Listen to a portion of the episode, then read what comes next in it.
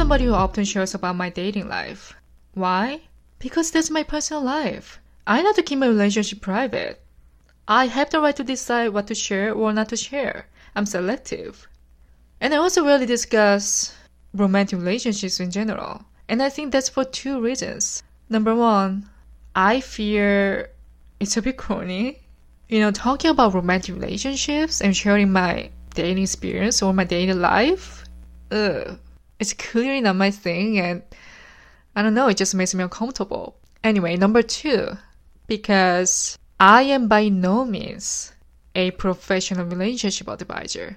I've never considered myself a pro dater, if that makes sense. Because looking back on my 20s, I've actually had many more situationships than relationships. I can assure you, I clearly am not a serial dater throughout my 20s. When I was a teen, I was like completely opposite. Like, I have to admit that I was a relationship kind of girl. I was constantly being in a relationship up until probably middle school or high school. I couldn't recall it. But as I got older, I started to feel the weight of commitment and responsibility when it comes to romantic relationships. I realized that entering a real dating world might take a huge commitment, maybe more than I thought. And I felt like there are so many things that I don't know about. Well, obviously, I've dated some guys from time to time, just casually, nothing serious, no intensity. And if things don't work out, I'm the one to move on quickly. I'm the one to move on first. I tend to give up sooner because this is crazy, but I used to think that there are so many other people out there. You know, in our digital world, we have so much choice. We have so much access to whoever we want at any given moment. So I was thinking myself like, I want to keep my options open.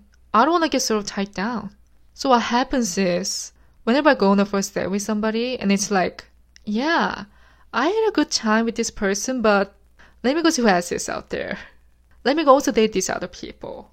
And there's this idea that it's not like you're gonna focus on one person if you don't feel some like amazing chemistry the first time. You know what I mean?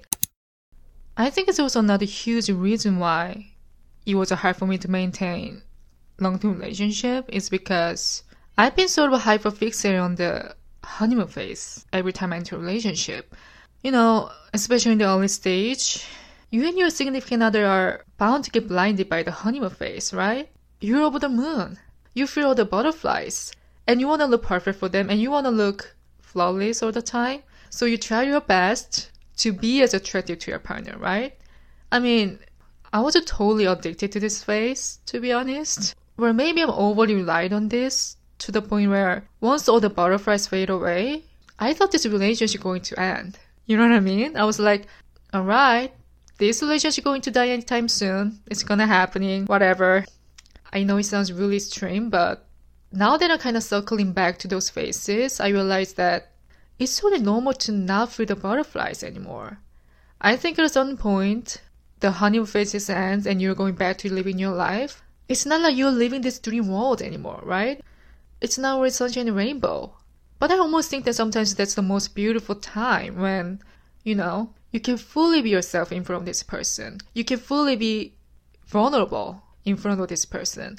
You don't get butterflies anymore. You can really just truly be yourself. And that can also be exhilarating.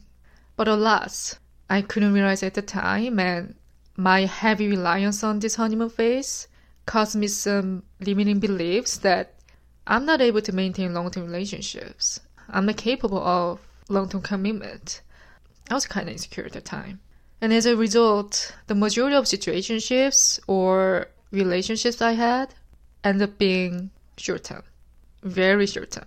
But in some ways, I feel kind of fortunate because, you know, around my age, so many people go back and forth between relationships and breakups. Like I've seen some of my friends even on and off in their relationships, but my experience is relatively less since most relationship I had didn't last that long, which means I really had a hard time due to breakups. I never understood what heartbreak felt like. Simultaneously, I never understood what falling in love felt like either. Like deeply falling in love. Well, of course, a few exes that I dated, I like them. I decided to date them because I like them, but it's quite hard to define them as a true love, if I'm being honest. This might sound really bizarre, but I had this sort of issue where I always try to sort out the feeling between liking someone and loving someone. Because I think that these are whole different things, whole different concepts. Well, maybe I'm overly trying to analyze it, but I don't know. Loving someone is so much deeper. Love is such abstract feeling for me, for sure. So in retrospect, all this lack of experience has led me to another sort of this content where I don't have any significant memories from my past relationships. Well, if I'm willing to dig into it, I think I have a very handful memories, like a very handful, but unfortunately, none of them hold a special place in my heart. So I guess that's part of the reason why I decided to go to study abroad in the States. I mean, there were so many other factors involved on this thing, but part of me wonders why not throw myself into a new environment, explore a new city, interact with new people, and open my perspective to bring some fresh joy into my life and my daily life as well. I felt like I was almost desperate at the time to see something new, a new experience, because in my conscious mind, I fear that what if on my deathbed, I wouldn't be able to recall any memorable experiences? That's the one that I was most afraid of. Besides, I feel like I got to a point where I'm so done with the mundane day nights with guys who are not featured yet. Like the cliche outings like watching a movie, hopping to an aesthetic, overpriced cafe, having a dinner and drinks, and exchanging some, you know, a typical Konya's hell questions, such as what do you do for fun, where do you live, when was the last time you dated, so and so. This repetitive pattern takes away all the excitement, and I can't help but question myself like, seriously, what's the point of it all? Now let's really dig into why sort of neglected entering a romantic relationship.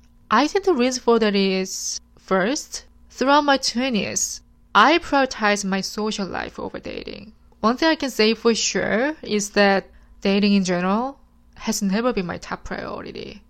I loved going out. I loved being social. I prioritized that. If our friends were going out, it was like, what do we do? Where are we going on Friday night?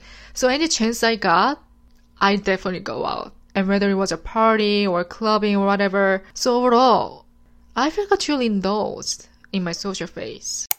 Another reason for that is anyone who knows me knowing that I'm a homebody through and through because it's my way to recharge and relax. This is just a whole crazy concept to me, come to think of it, because when I was younger, I used to feel like I'll be missing out if I stayed in. You know what I mean? Like, I always thought that all the fun shit's happening during the nighttime. And I feel like I have to participate so that I'll never be able to feel some sort of FOMO. But those days are over.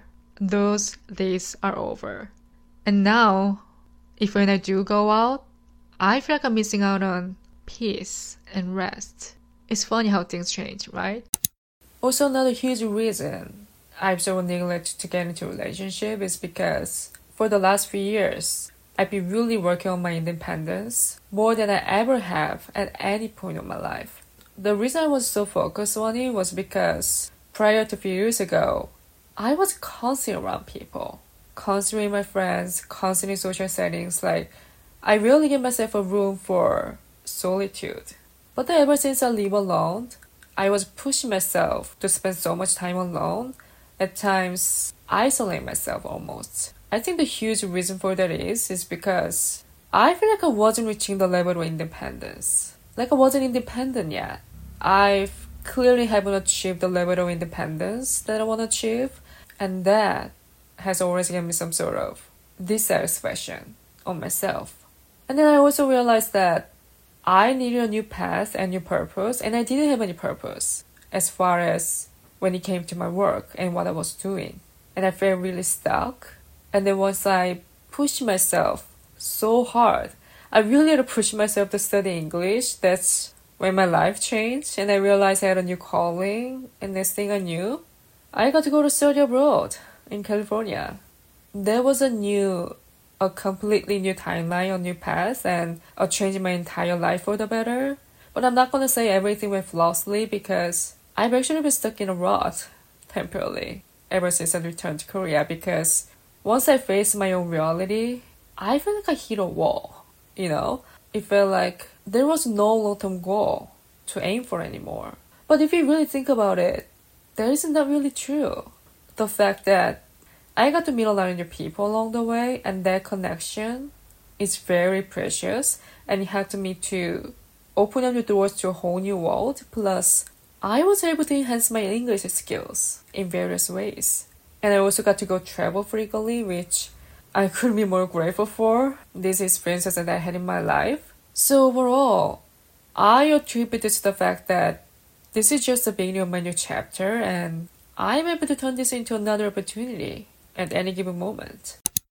Moreover, I started my podcast to use my alone time, which I find such a long lost passion for me because there's a times when I've been really struggling to find my core hobby, like something that makes me feel productive, gets me out of the bed, and gives me a sense of achievement, etc. So to have this as a hobby slash career is something that I didn't expect to happen. I didn't think I was going to be in the podcast phase I didn't really find a calling for it or have a calling for it, I should say. Every time I'm doing my podcast, I feel like I'm building a very significant mutual connection with my audience. Like, words can express how grateful I am. So, all of that to say, that was the most recent phase, and now I'm in my late 20s. Time shockingly flies. Um, now I'm in my late 20s where I feel like I'm truly entering adulthood, like a real adulthood, and I want to thrive in many aspects of my life because, you know, over the course of my life, I've experienced both extreme in a way.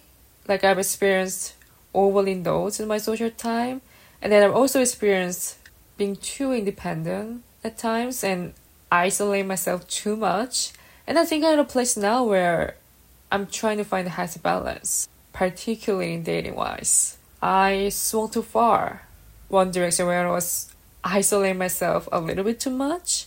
And entering to this stage of my life has really brought to my attention the fact that I was a craving balance there. I mean, life is sort of a constant battle, fighting it to maintain a level of balance between two opposites, you know? Now we are going to get into my tips for maintaining a healthy relationship. I want to touch on just some valuable keynotes that I picked up from my relationship or other sources. But before we get into that, as I vaguely mentioned earlier, I'm not some sort of expert all the time when it comes to every little thing. I usually just talk from my experience what works for me, and if you agree with it, great. If you don't, that's fine. So, here we go. The first thing is find your fulfillment within yourself. I truly believe that in order to be in a happy, healthy relationship, you have to have a life outside of the relationship that fulfills you. A lot of us feel incomplete in our lives without our partner. But that leads us to failed relationships because when you're putting too much pressure on our partners to make our lives fulfilling, then our expectations for how they behave and what they bring into our lives are too high. And we never be able to fulfill those expectations. And then we'll end up disappointed with them in the relationship you want to maintain your own independence when it comes to going into new relationships. You want to know who you are and you want to know how to maintain your own independence, whether you're in a relationship or not, before you dive into the dating world. So you need to build a certain amount of independence and confidence in your own life and know that you have a good life with or without them, even if they enhance your life. This is huge, I know, but it's crucial because unfortunately, anything could happen. And you guys might not last forever. So you need to detach enough where you don't need them. You have a good life without them. So that losing them wouldn't hurt that bad. You know what I mean? This is really hard pill to swallow, I know, but it is true. So doing things on your own and having your own life outside of them is the best way to do that. Practice being alone. Practice taking care of yourself mentally, physically. Practice finding a way to enjoy life without them. And just be comfortable and happy with your own life. I think it should be a mutual thing for sure when you're entering a relationship. You should both have your own things going on, but making sure that you are maintaining your own independence. Secondly, you need to learn how to accept your partner for exactly who they are. You know what they say love is commitment. Loving someone is not just strong feeling. It's a decision and promise to accept all the imperfections and differences of each other. You cannot change anyone. You can only change who you are, and this is so fundamental important thing to know to yourself. So learn how to accept differences and find a balance. Also be aware that everyone has flaws and shortcomings, but as long as you and your partner openly face them and actively work on improvement, that is in some ways how you become a better significant other, or maybe even perfect, if there's a such a thing. You may never find the perfect match for yourself, and it's okay. It's totally okay to settle for something less than what you expected. You're not going to be the perfect significant other, vice versa. You're constantly going to have to work to get better. You should always be striving to make your relationship happier and healthier because there's no limit. The hard work in relationships never end. And it's not easy. It's not easy, but it's definitely worth a try because I can guarantee that having a healthy relationship enhances your life in so many ways.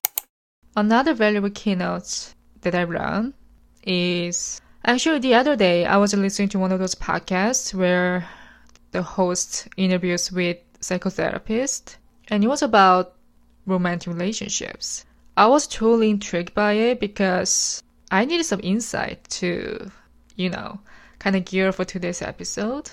And the therapist said, I find one of the most core foundation of long-term relationship is the emotional stability. Whoa. Interesting, right? As soon as I heard this, it literally stuck in my mind like I couldn't agree more with it. I was like, why didn't I think of this? This is something we shouldn't overlook, but we do, unfortunately, most of the time, right? Life ebbs and flows. Human go up and down, ebb and flow with their emotional stability. I mean, I do. If you're in a long term relationship, there's a good chance that one member is going to have a really emotionally unstable moment at some point, inevitably. Whether it can be they lose their loved ones or they lose their job and they get really depressed or whatever. But remember that you are not a therapist to your partner. You can save them. Many of us misunderstand that we can save our partner and we have to save our partner because that's the quality of a significant other. So we have a tendency to try to be their therapist and fix their problems voluntarily, right? But that is not right. They need to work on their own issues while you try to be there for them and support them as much as you can. Another point is, I think a lot of people will project their problems onto their significant other when they're struggling, and they're blaming their significant other for no reason, literally no reason, because they don't know where else to project their energy, and they rather just project onto their partner and realize, wait, I am actually the problem here. I know sometimes in a relationship, it's really hard to admit that you're the one with the problem, not them. I mean, I'm pretty sure many of us relate to this, including myself, because, you know, we have so much ego swinging around when you're entering a relationship, right? We tend to be very rigid. It's actually a lot easier to just lash out at our partner when you're feeling insecure. It's easier to just take it out on them rather than to look inward and be like, wait, this is about me. This is my issue. So I think the best way to handle that is first, don't ever bring something impulsively. Take your time, cool yourself down, think about it logically, and you should really try to figure out if it's your problem or if it's their problem before bringing it up. And then once you're ready to talk it out, communicate with your partner. Have a conversation with them. Work out something with your partner so that you do not let your problems cause any unnecessary tension in the relationship. Last but not least, the biggest obstacle to being close is fear. Fear that you might get hurt, fear that you might hurt the other. I bet many of us have this type of fear. I mean, I've had for sure. But I believe the most important thing is to just dive in. Even if the results may betray you, even if the outcome is not going the way you think, just go for it. Put on in. What do you have to lose? Then you lose them either way. You lose them whether you put all in or you put half in it, and it's still gonna hurt the same amount. So throw the ego away, be vulnerable, be honest with yourself, and just follow your heart. And with that being said, that concludes today's episode. I'm so grateful for all of you. Thank you so much as always for being here and listening to the podcast. If you enjoyed this episode, be sure to share it with your friends and rate it on Spotify. Your support and your love means the absolute world to me. Thank you so much as always and stay tuned for the future episode. Bye.